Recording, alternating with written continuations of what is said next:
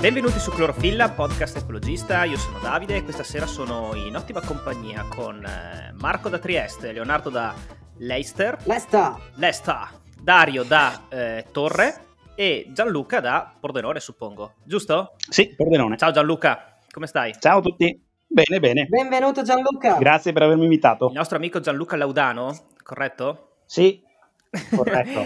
è qui con noi questa sera per parlarci di Critical Mass. Ci spieghi un attimino cosa, cosa, si intende quando si parla di critical mass? Prima di tutto, dobbiamo chiamarla proprio critical mass perché è un termine specifico oppure possiamo tradurla in italiano con massa critica? Ma diciamo che si è portata dietro questo nome, insomma, da quando è stata ideata l'idea di, di questo tipo di, di, questa forma di manifestazione è proprio quella di, di raggiungere una massa critica per fare in modo di ottenere lo scopo desiderato. Nel lontano 1992 un gruppo di ciclisti di San Francisco ha pensato di, di, di cambiare il modo di proporre la, la, bicicletta come mezzo di trasporto alternativo e più efficace per la loro città. In, in, che modo ha cambiato il modo di proporre la bicicletta? Ma diciamo che questo gruppo di, di ciclisti di San Francisco eh, riteneva la modalità che che le associazioni che all'epoca promuovevano l'uso della bici fosse un sistema poco efficace per raggiungere, per raggiungere il loro scopo, e cioè quello di eh, portare sempre più persone a mollare l'auto fondamentalmente e, e inforcare una bicicletta per i loro spostamenti cittadini, che si potevano tranquillamente effettuare senza automobile, a loro dire e decidono di eh, appunto dare una forma diversa a, a, questa loro, eh, a, questa loro, promozione dell'uso della bicicletta, andando a sfidare le auto proprio in strada, quindi in quello spazio che eh, decenni di riorganizzazione delle città aveva consegnato ad uso esclusivo delle automobili. Cosa fanno?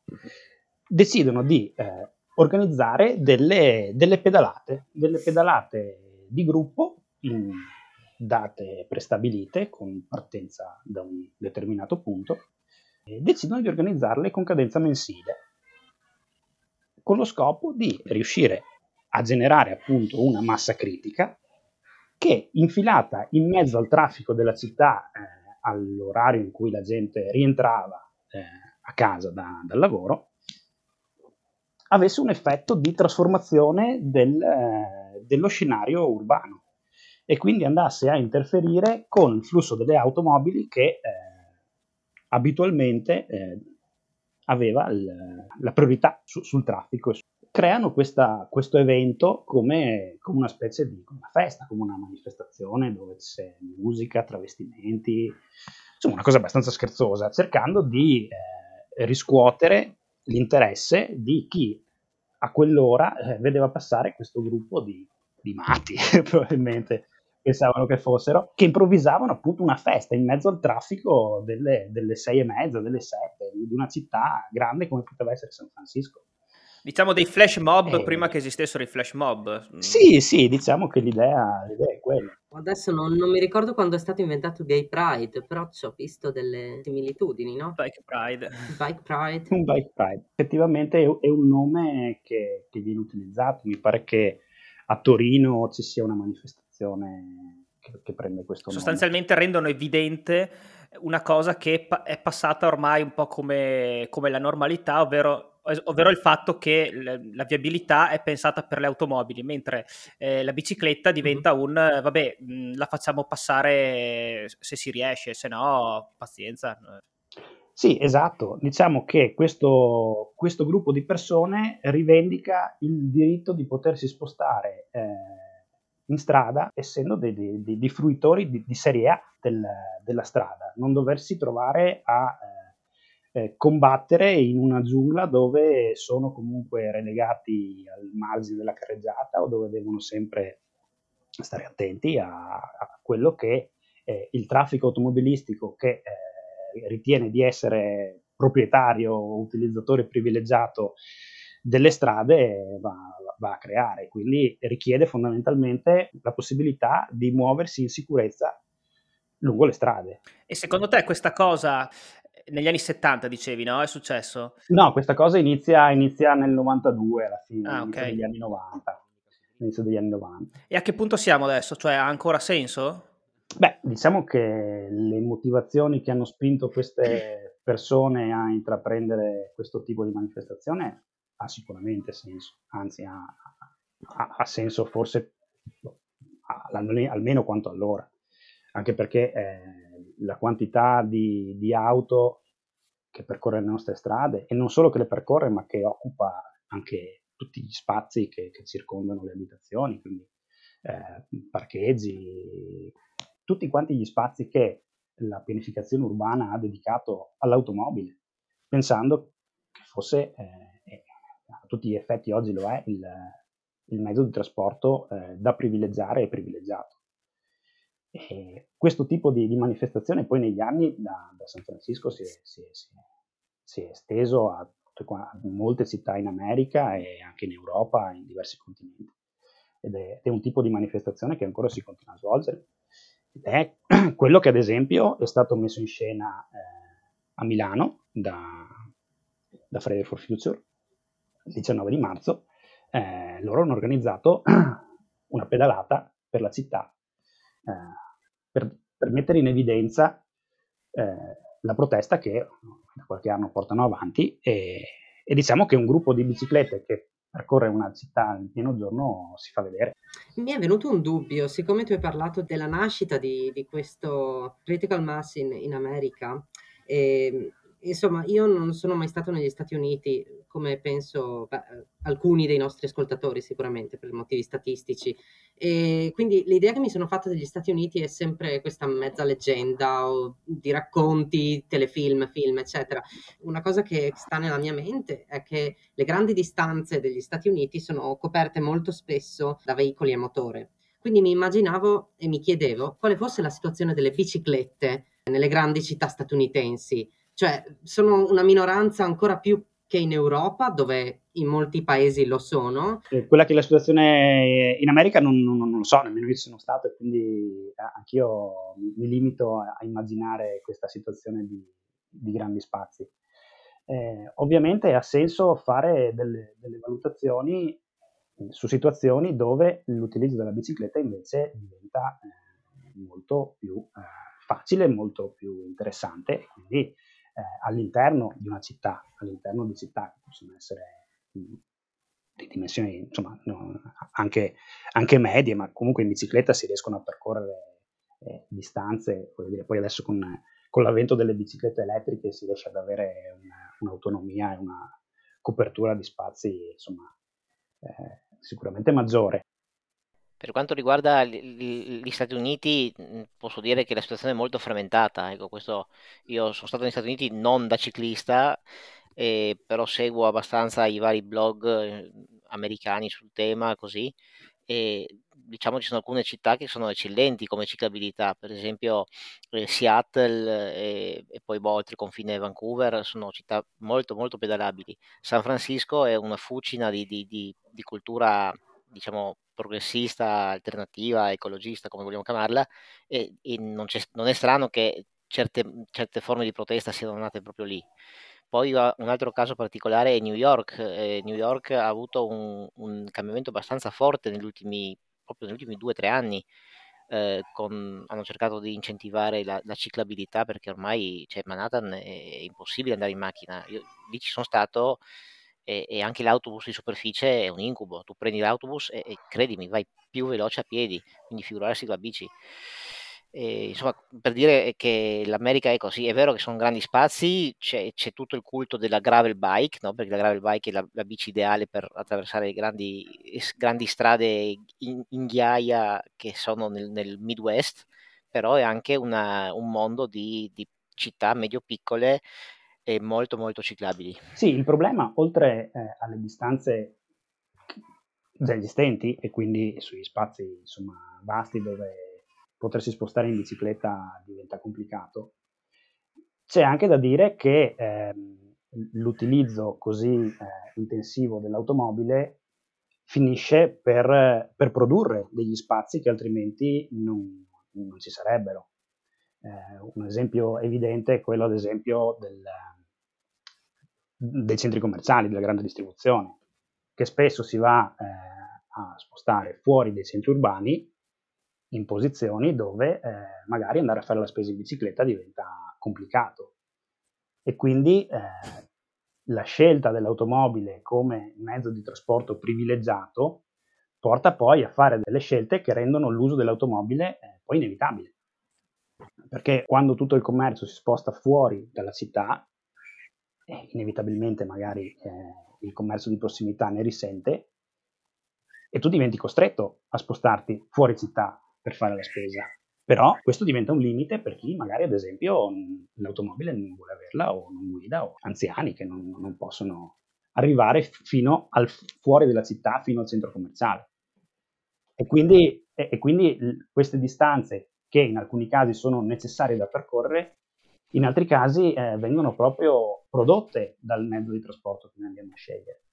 E, e di, questo ad esempio parla, parla Illich, che è stato un filosofo, uno scrittore austriaco, in, un, in una pubblicazione dell'inizio degli anni 70, se non ricordo male, che si chiamava Energy and Equity, che poi nella traduzione italiana ha avuto un, un titolo un pochettino più furbo perché è stato intitolato Elogio della bicicletta, che è un po' riduttivo riguardo contenuto, eh, che tratta appunto questo problema delle distanze che vengono, che vengono prodotte dall'utilizzo eh, eccessivo di velocità. Lui eh, utilizza la velocità come strumento per teorizzare la correlazione che c'è tra la velocità e i diritti delle persone che fruiscono del trasporto, quindi degli spostamenti. E teorizza proprio questa cosa, cioè che un uso eccessivo di energia che si traduce in velocità produce delle differenze sociali, produce delle disparità sociali e quindi chi ha la possibilità di accedere a mezzi di trasporto più veloci, riesce ad accedere a risorse che diventano inaccessibili per chi non ha le stesse possibilità. Eh, l'esempio del, della grande distribuzione calza perché chi ha la possibilità di spostarsi a una distanza maggiore per andare a fare la spesa la può fare. Nel momento in cui il commercio di prossimità va in crisi perché il centro commerciale diventa polo attrattivo per tutti, chi invece non ha la stessa possibilità di accesso allo spostamento va in difficoltà. È un po' un paradosso che poi tra i più grandi oppositori a, alle ciclabili alla, a, e alla mobilità dolce in città siano spesso i commercianti, i piccoli commercianti non si rendono conto che quando uno è costretto a usare l'auto, a quel punto non fa un chilometro per andare in centro, ma ne fa dieci per andare al centro commerciale in mezzo alla, alla pianura. Spesso il commercio, il commercio, di prossimità e le attività commerciali che, che stanno in centro vogliono sempre il parcheggio davanti alla porta che comunque non c'è più perché mh, il commercio davanti alla porta non ce l'hai e comunque sempre un, un, scusa, il parcheggio davanti alla porta non ce l'hai e ti ritrovi sempre con, con sosta vietata, con eh, doppia fila, con, con, clienti comunque agitati, stressati che, che sì. vanno di fretta e quindi non, alla fine pian pianino si, i, i quartieri si impoveriscono e tutto il commercio si sposta in periferia. Ne abbiamo parlato nella puntata con Andrea Borzacchini di Friburgo, dove, dove, la gente va in bici perché va in bici, sì, ma anche perché i vari piani urbanistici portati avanti con, con continuità da tutte le amministrazioni di qualsiasi colore politico prevedevano un, un, piano coerente, cioè avere i negozi in centro e non i centri commerciali fuori dalla città. È tutto, è tutto che si richiama. Eh, sì, sono, sono strategie che vanno, che vanno pensate e vanno messe in atto eh, provare poi con delle situazioni così, soluzioni estemporanee, mi viene in mente i parcheggi gratuiti prima di Natale. Non lo so che tipo di effetto possa avere il parcheggio gratuito prima di Natale, anche perché eh, se l'idea è portare, è portare più, eh, più, acquirenti ai negozi, se io trovo il parcheggio gratis lascio lì la macchina tutto il giorno. Magari non, non ho tutta questa rotazione di auto e quindi di persone che vanno a spendere. Quindi sono soluzioni anche che mi lasciano un po', un po' perplesso nella loro poi reale efficacia. E invece se uno vuole fare la spesa con la bici, dai, parliamo invece di cargo. Stiamo, stiamo, stiamo, tutti qua sulle spine, ma ancora non ci hai spiegato il motivo della tua identità segreta. Cos, cos'è, cos'è Giancargo? Cos'è? È, un, è, un, è un uccello? È un aereo? Giancarlo, cosa, cosa sta succedendo? Gian, Giancarlo. No, ma infatti, guarda, volevo... volevo... Beh, no, è una cosa, è una, è una cosa vecchia, una cosa vecchia. Però noi ti abbiamo presentato come Gianluca, non come Giancarlo e neanche tantomeno come Giancargo, ma la gente ti conosce Ma in realtà la gente che mi conosce come Giancarlo è ancora molto poca. C'è qualche collega in ufficio che mi chiama così, un po', un po ridendo. Eh, cos'è Giancargo? Giancargo è, un, è un'idea è un ideale. un po' così un- strana. Dai, insomma, adesso non, non ci allarghiamo. È una, è una manifestazione. no? No, è un'idea un po' strana. È una, esatto, è- allora Giancargo è una manifestazione di follia eh, dovuta a lockdown, quello dell'anno scorso. Quindi il primo lockdown. Il primo, lo- Qua gli intrecci, Il- sì, il si, primo lockdown, intrecci si accumulano. Il lockdown ha a che vedere con il lock della bicicletta. Eh, dobbiamo, sì, dobbiamo specificare che. Eh, beh, insomma, diciamo che il lock della bicicletta è Scherzo, no, ti, ti lascio andare perché altrimenti... Cioè, vai avanti perché altrimenti stiamo qua fino a domani. Vabbè, insomma, eh, com'è andata? È andata che l'anno scorso, durante il lockdown, eh, non si poteva fare niente. E io ho cominciato a mettere su qualche chilo perché purtroppo l'unica attività fisica che svolgo è quella di andare a lavorare in bicicletta. E quindi per correre ripari ho cominciato a farmi dei giretti serali, ovviamente i famosi 500 metri, che so tra l'altro che è un tema che a Trieste sta tornando all'attualità. E niente, così in questi giri serali per, per la città, vetrine vuote, cose di questo tipo, mi sono fermato davanti a una vetrina che era una gelateria, tra l'altro, che aveva chiuso da poco.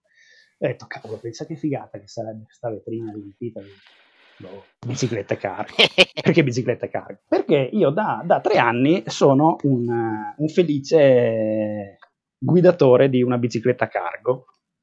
Cos'è una bicicletta cargo? Una bicicletta cargo è una bicicletta quasi normale, ma una bicicletta più grande. Quindi una bicicletta che ha la possibilità di caricare appunto un sacco di cose. Cose, figli, Cani. cani, qualsiasi cosa ti venga in mente.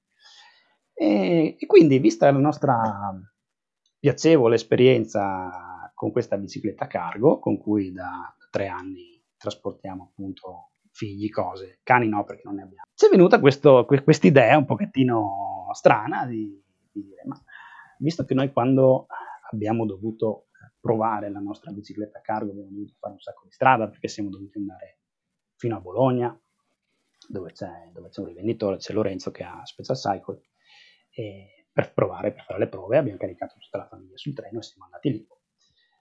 E ho detto, ma perché non provare a semplificare un po' eh, questa, questa la, la, la, la, scelta, la, possibilità, la possibilità di, di provare una bicicletta cargo per chi dovesse avere un'idea simile alla nostra, cioè di andare a eh, magari sostituire una seconda auto con una bicicletta, con una bicicletta che ti permetta di spostarti sulle distanze della città, quelle che dicevamo prima, quelle che si riescono a coprire, 5-10 km, eh, e quindi di riuscire a fare quello che, ovviamente, se si ha la fortuna di, eh, di, di magari di, di, lavorare vicino a casa o di avere la scuola vicino a casa, insomma, se, se le distanze lo permettono, eh, di andare a sostituire una macchina e provare a muovere il meno possibile e di muoversi con una bicicletta di questo tipo.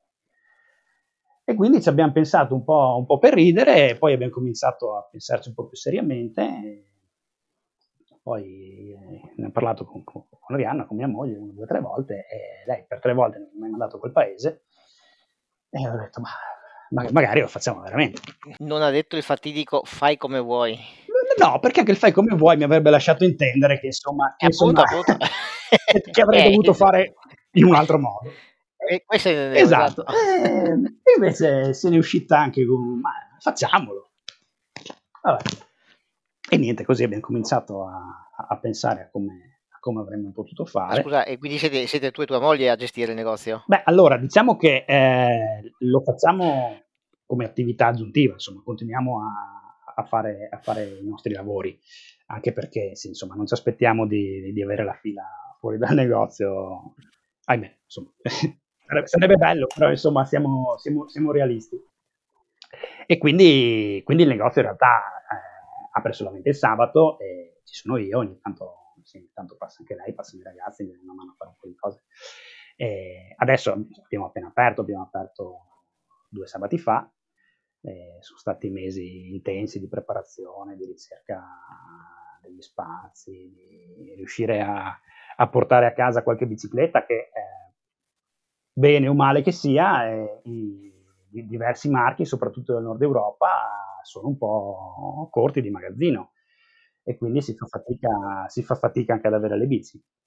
Leggevo giusto ieri su un articolo tedesco e pare che ci sia una mancanza di bici a livello proprio globale, costi di spedizione, costi dei, dei, de, delle parti, eh, i, i, container navali sono saliti tipo di 12 volte nell'ultimo anno il, il costo di, di, noleggio dei container, per cui i trasporti sono molto più difficili da fare, molto più costosi e c'è una carenza di bici proprio a livello globale sostanzialmente.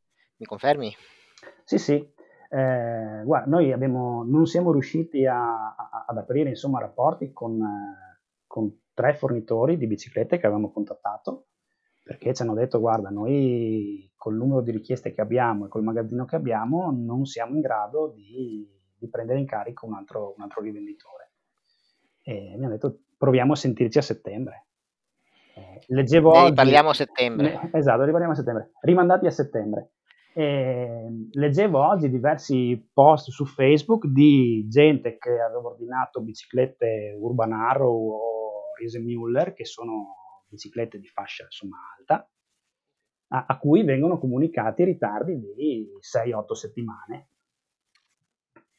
E, e, qualcuno lamenta il fatto che non è il primo ritardo che gli viene comunicato. Quindi la situazione, la situazione insomma, è, è particolare, diciamo è, un bene, nel senso che eh, ovviamente se la, richiesta, se la, richiesta, aumenta sicuramente è bene, diventa un, un problema quando non si riesce più insomma, ad approvvigionarsi di, di biciclette. Oh, diciamo che è un settore che deve ancora tararsi su, su, questo, su questo, tipo di, di, richieste, che probabilmente è stato colto un po' di sprovvista, al di là delle contingenze che immagino insomma, influiscano per quanto riguarda eh, prezzi, mater- pezzi materiali e, e componenti vari. Beh sì, lì diciamo che c'è stato un, un insieme di concause, un po' l'aumento della richiesta, un po' la difficoltà di approvvigionamento delle parti, si è creata una situazione un po' critica. Però insomma... Ma, eh, diciamo che eh, Davide, l'aumento di domanda vale per tutti i settori ciclistici, cioè tutti i tipi di bici, mountain bike, city bike, cargo, eccetera. E ovviamente il mondo delle cargo penso che eh, so, su, stia subendo una doppia esplosione. Da un lato c'è eh, questo, questo, fenomeno che abbiamo appena detto, collegato col Covid, con l'aumento di domanda di, di mobilità individuale, ma ambientalmente compatibile, e dall'altro anche il fatto che eh, Gianluca mi confermerà eh, l'assistenza elettrica che è diventata mh, mm, che è stata possibile grazie a un cambio sia normativo negli ultimi dieci anni sia soprattutto tecnologico di batterie a litio che sono estremamente leggere in grado di dare una bella mano a chi pedala, ovviamente queste, queste, modifiche, questa evoluzione è stata estremamente utile per sviluppare il mondo delle cargo bike, perché una cargo bike, una bici che può pesare a pieno carico anche 150-200 kg, è chiaro che l'assistenza elettrica diventa eh, l'enabler, come direbbero gli inglesi, no? cioè un, un eh, sta aprendo, sta chiave che permette, sì, che permette di sviluppare questo settore in maniera davvero notevole.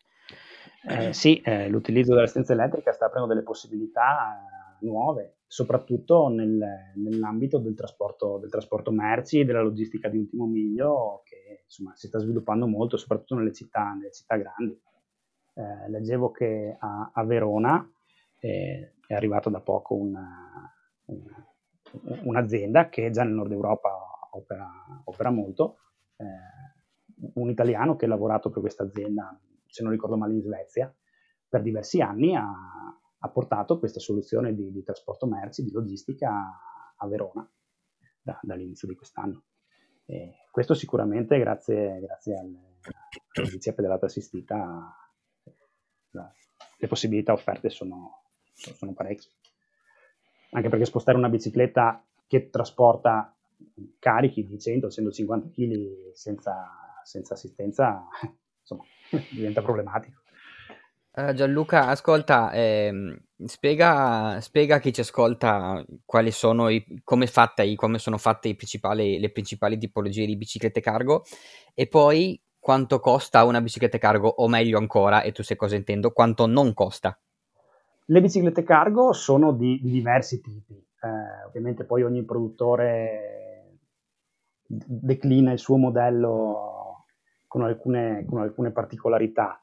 Mi sento di dire che le famiglie principali sono tre, quindi sono la cargo bike a tre ruote, un box frontale in due ruote, sterzante nella maggior parte dei casi e sono di solito i modelli più capienti, quindi dove riesci a caricare due cani grandi, tre bambini rumorosi o un materasso da portare in discarica. Sono quelle che eh, a, a, prima vista possono sembrare meno agili da, da, da, portare in giro, che però hanno dei vantaggi importanti. Primo fra tutti quello di eh, rimanere in piedi da sole quando sei fermo e quindi anche eh, con carichi insomma importanti o non particolarmente bilanciati, riesci a non avere il problema di dover tenere in equilibrio la bicicletta quando ti fermi o quando devi ripartire.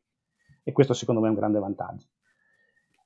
Un altro tipo di bicicletta è eh, la bicicletta a due ruote con eh, vano di carico posizionato eh, in mezzo, quindi davanti al, al, manubrio.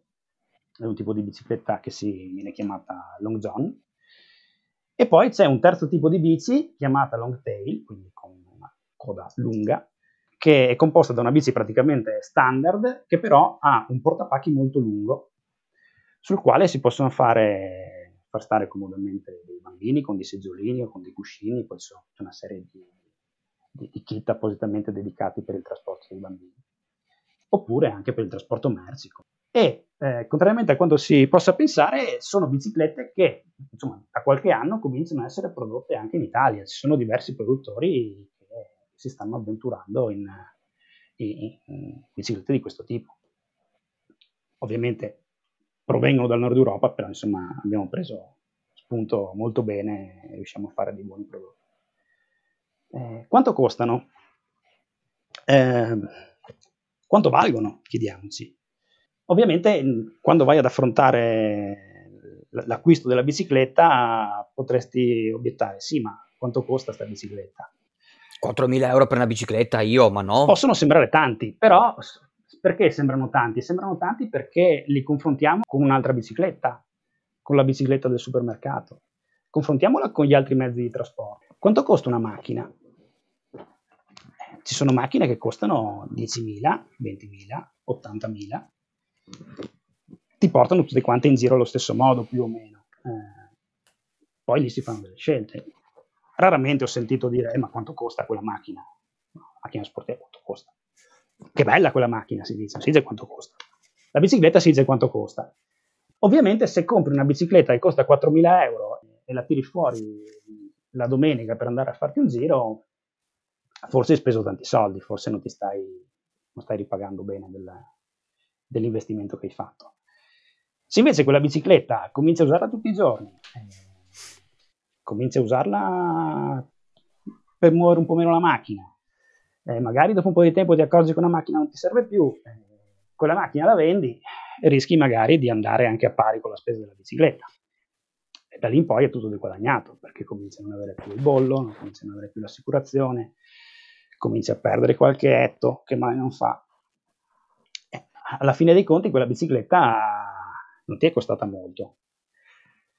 Ovviamente bisogna fare tutta una serie di valutazioni che sono oltre il costo di, iniziale d'acquisto della bici. Però è, è, soggettivo, bisogna riuscire a fare delle considerazioni anche calate sulla, sulla propria realtà. Una di considerazione è anche il fatto che non possiamo ragionare della bici cargo come ragioniamo della bici che usiamo per farci la scampagnata. Mi spiego. Eh, la bici per fare un giretto, quanto do valore al giretto in bici? Boh, magari se sono un appassionato ciclista do un grandissimo valore, mi compro la bici da corsa da, da 6.000 euro in fibra di carbonio, eccetera. Però se sono l'utente medio, eh, il giretto in bici la domenica mi equivale al cinema, mi equivale alla passeggiata, alla, alla domenica al mare e quindi assegno un valore di 200, 300, 400 euro. Quando invece parlo di un mezzo di trasporto, al, a questo punto eh, devo cambiare modo di ragionare, non è più un giocattolo eh sì. che anche se non funziona benissimo, buon pass, passi. diventa uno, uno strumento, un, un, un attrezzo per il quale la qualità è fondamentale, cioè se non mi funziona bene, se ho la, la, gomma sempre sgonfia, se ho la batteria sempre scarica, se il motore non riesce a fare la salita, se i freni non funzionano, sono tutte cose che mi rovinano la capacità di utilizzare questo sistema come alternativa seria al, all'automobile. E quindi devo cambiare un po' l'ottica, cioè se voglio usarla devo anche eh, capire che deve essere un, un qualcosa di, di, fatto bene, soprattutto io scusate devo sempre metterci dentro la mia triestinità e soprattutto se vivi in un ambiente eh, dove eh, le pendenze, la, le strade sono estremamente esigenti, magari in pianura puoi, puoi, fare qualche compromesso, ma se devi fare grandi dislivelli, grandi pendenze, a maggior ragione il prodotto deve essere di qualità elevatissima. Sì, va fatta una considerazione proprio di questo tipo, cioè bisogna fare un confronto eh, tra mezzi di trasporto, non tra ehm, oggetti di svago, volendo eh, tornare alla categoria che, che, richiamavi tu, quindi l'alternativa della bicicletta a, a, al cinema o a altri tipi di attività. Stiamo parlando di eh, acquistare un mezzo di trasporto, un mezzo di trasporto che, che, deve essere appunto affidabile, come pretendiamo che sia affidabile e sia sicura un'automobile quando lo andiamo a comprare. E quando andiamo a comprare un'automobile, mai e poi mai ci verrebbe in mente di risparmiare su quelle che sono le dotazioni di sicurezza. E quindi, eh ma cavolo, quanto costa quella bici con freni a disco? Eh sì, però, quando tu stai portando in giro tre bambini, magari con un po' di pioggia, quella bici deve frenare. Quanto costa non frenare, non arrivare a fermarsi al punto giusto? Poi anche un discorso di manutenzione, a seconda di quanto uno è bravo col, col cacciavite e, e con l'oliatore, può scegliere anche lì qualcosa, cioè ci sono certe bici che eh, sono molto povere, cioè hanno, richiesta minima di manutenzione, però costano molto di più nell'acquisto. Parlo di cambi interni, parlo della cinghia invece della catena, eccetera. Anche qui è un discorso da, da valutare, eh, tornando al punto che eh, la bici cargo deve essere una, una, cosa pronta da usare ogni volta che ti serve, non è che devi dire ah sì, sì, devo ancora mettere a posto quella catena che sono tre giorni che... no, così non la usi più. User friendly per capirci. Esattamente, user friendly eh, o, o, o, tu devi essere pronto a starci molto dietro, le due cose sono in alternativa, ecco, non puoi pretendere tutto. Questa considerazione, questo paragone con, eh, con la bicicletta da scampagnata della domenica, eh, mi fa venire in mente una correlazione con l'infrastruttura su cui poi questa bicicletta deve correre. Perché spesso la bicicletta viene pensata eh, dalle amministrazioni, da chi organizza eh, e struttura la viabilità, come un mezzo della domenica, come un mezzo per andare a fare la passeggiata e quindi un mezzo che si può trovare lungo la strada, il tombino, lo scalino, la strettoia, il bidone. Invece chi ne fa un uso come mezzo di trasporto vero e proprio, chi deve arrivare a lavoro in orario, chi deve portare i figli da qualche parte, eh, non andrà a 7 km all'ora sulla pista ciclabile. Andrà a velocità un po' più sostenuta, ovviamente nei limiti di quello che è previsto dalla legge, ma eh, trovarsi un tombino, trovarsi un bidone, trovarsi uno scalino di 2 cm all'attraversamento ciclabile con una bici cargo a 20 km all'ora non è piacevole.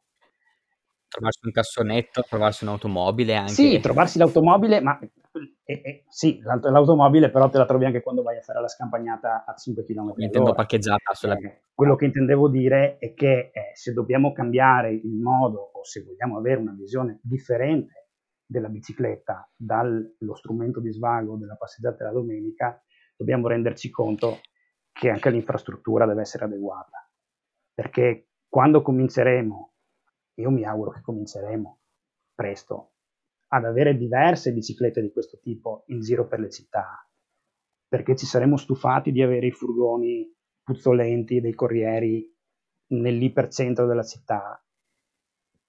Questo sarà un problema, perché quando queste biciclette cominceranno a essere più di qualcuna, quando cominceranno a girare, a girare non esattamente a 5 km all'ora, ci renderemo conto che le infrastrutture che abbiamo non sono adeguate come non saranno adeguati eh, in gran parte le, le, pavimentazioni, mi viene in mente in porfido, posate così così. Io ho lo stesso problema qua a Trieste che l'unica ciclabile decente che c'è per tre quarti è installato e lo sterrato è bellissimo per fare il giretto il sabato o domenica, ma molto meno bello quando Eh devi sì. andare vestito normalmente in ufficio e magari piove.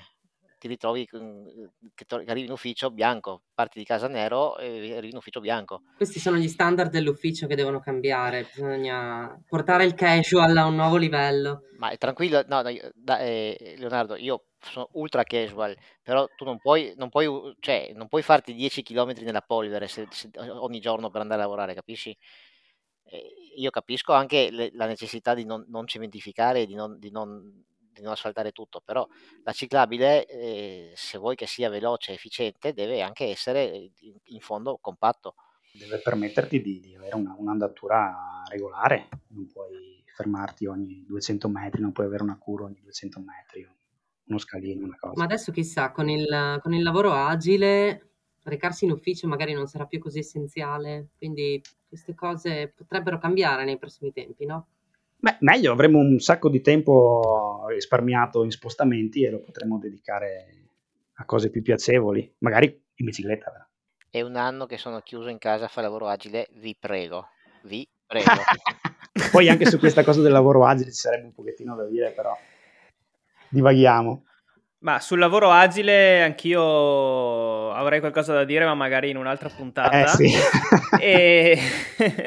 no, mi veniva da, da ricollegarmi con l'inizio, quando si parlava di, di critical mass, che quindi le- i ciclisti insomma, facevano massa critica sulle strade, con le, con le cargo bike questo effetto è moltiplicato. Eh sì, eh sì, diventerà, diventerà più evidente. Eh, mi ha fatto venire in mente una, una scena di, di critical mass di sole cargo bike, no? immagine deliziosa. Mi veniva comunque, no, eh, secondo me non è così lontana perché cioè, il discorso che abbiamo fatto fino, ad, fino adesso, ehm, se, se, pensiamo che c'è questa, questa, difficoltà di approvvigionamento di biciclette è forse perché appunto se ne vendono tante e non penso che la gente sia impazzita di colpo, eh, c'è la moda delle bici cargo, ma forse c'è, c'è c'è il fatto che ci sono dei mezzi di trasporto efficienti, nuovi, economici sul lungo periodo che, che, sono, che sono ottimi e quindi la gente li compra. Sì, è quello che pensiamo anche noi, che penso anch'io, insomma, siamo, abbiamo deciso di avventurarci in questa,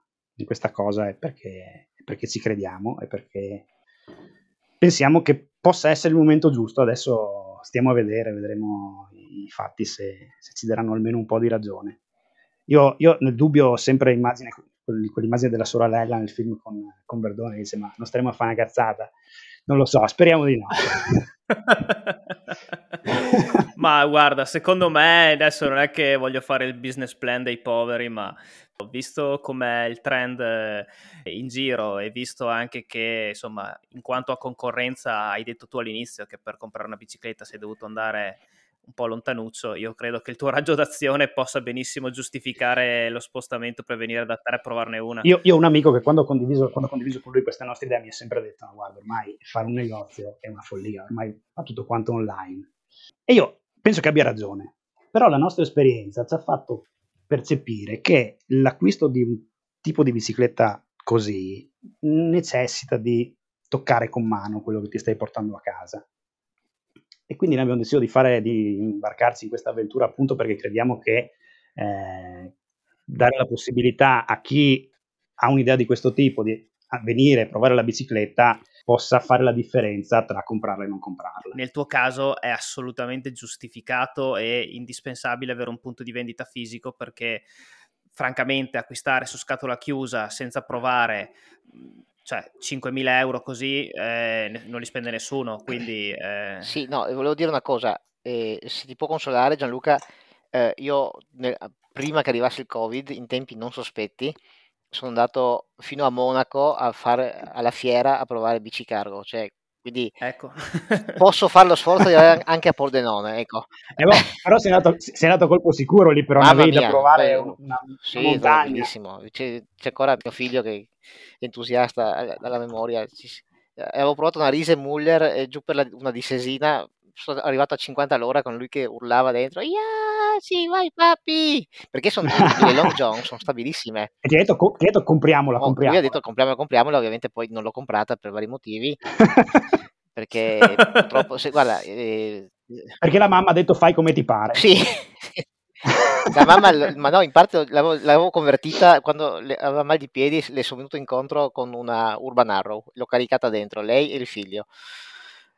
Comunque no, un'altra cosa che volevo dire, n- nulla vieta che eh, di affiancare l'e-commerce al negozio fisico, insomma, cioè tu puoi anche mm. estendere l'immagine in futuro e comunque offrire il servizio di, di prova, perché io vedo tanta gente che ha, ha proprio paura, ho anche un, un collega che ha la moglie che vorrebbe comprare una bici e portare i bambini a scuola e dico prenditi una, una Tern, no? cioè, se, la, la, cosa meno, meno, impattante penso la Tern GSD è, la roba, è una bici quasi normale con la, col culetto un po' più lungo, ci metti su tutti i seggiolini che vuoi invece di que, quelle robe striminzite col bambino che vedi schiacciato contro lo zaino del papà che manco respira, no? però anche lì ba- basterebbe provarla, uno la prova e si convince. E in questo senso, secondo me, la tua idea è vincente. Io ti auguro ogni bene. E comunque, ripeto, f- io faccio pubblicità ogni volta che posso. Eh. Guarda, ne parlavamo in chat l'altro giorno che, che anch'io l'avevo vista quest'estate, avevo visto a Grado era pieno di, di biciclette per via del, della ciclabile, insomma, e, e c'era una terna e, e, l'avevo vista dal vivo, quindi per la prima volta ho detto, beh, sai che è proprio carina. E, e sono andato a vedere quella volta ed era esaurito uh-huh. il modello 2020, sì. credo. Sono andato a vedere sì. ieri, è esaurito il modello 2021 e boh, ho detto, non so. 2022. Però prenditi per tempo. Ma infatti invece sono andato su giancargo.bike, che non so se conoscete, e ho visto che ci sono delle bici che si chiamano bici capace che eh, probabilmente sono... Sono una buona alternativa e hanno tempi di consegna decisamente più ragionevoli. Ecco, quindi... Nell'ordine dei dieci giorni, via. Beh, ottimo, no? Sì, mi, sì, sì. mi, sembrava di aver letto 40 giorni, no?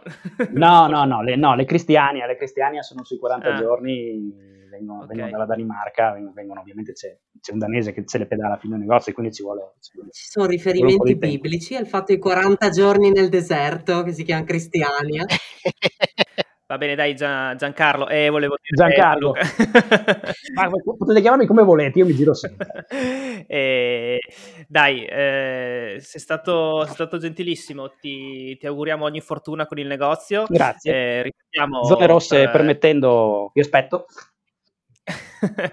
Beh, ma mi sembra che comunque come negozio di biciclette uno possa andare perché... Eh, sì, io sono aperto il sabato perché sono nel nella lista dell'allegato 23, però chi magari UK non può venire questo sabato a trovarmi. Ah. Anche chi a Trieste fa fatica. Da, to- da Torre bene, magari, Torre ce la può fare. Allora facciamo così, uno va sul sito giancargo.bike, si guarda un pochino come se fosse nel, nel, negozio e poi con le idee chiare viene in negozio e prova le biciclette. Mi sembra un buon compromesso. E e poi sceglie. E in chiusura noi di solito chiediamo un consiglio di lettura. Avevi già, avevi già parlato di un libro all'inizio, se avevi qualcos'altro da Un consiglio da di lettura, uno solo? Ma, o, o, anche un film o No, vabbè, dai, no, vi, della Cristiania. Vi consiglio un libro che ha un titolo un, un po' forte, ma non vogliamo essere così forti.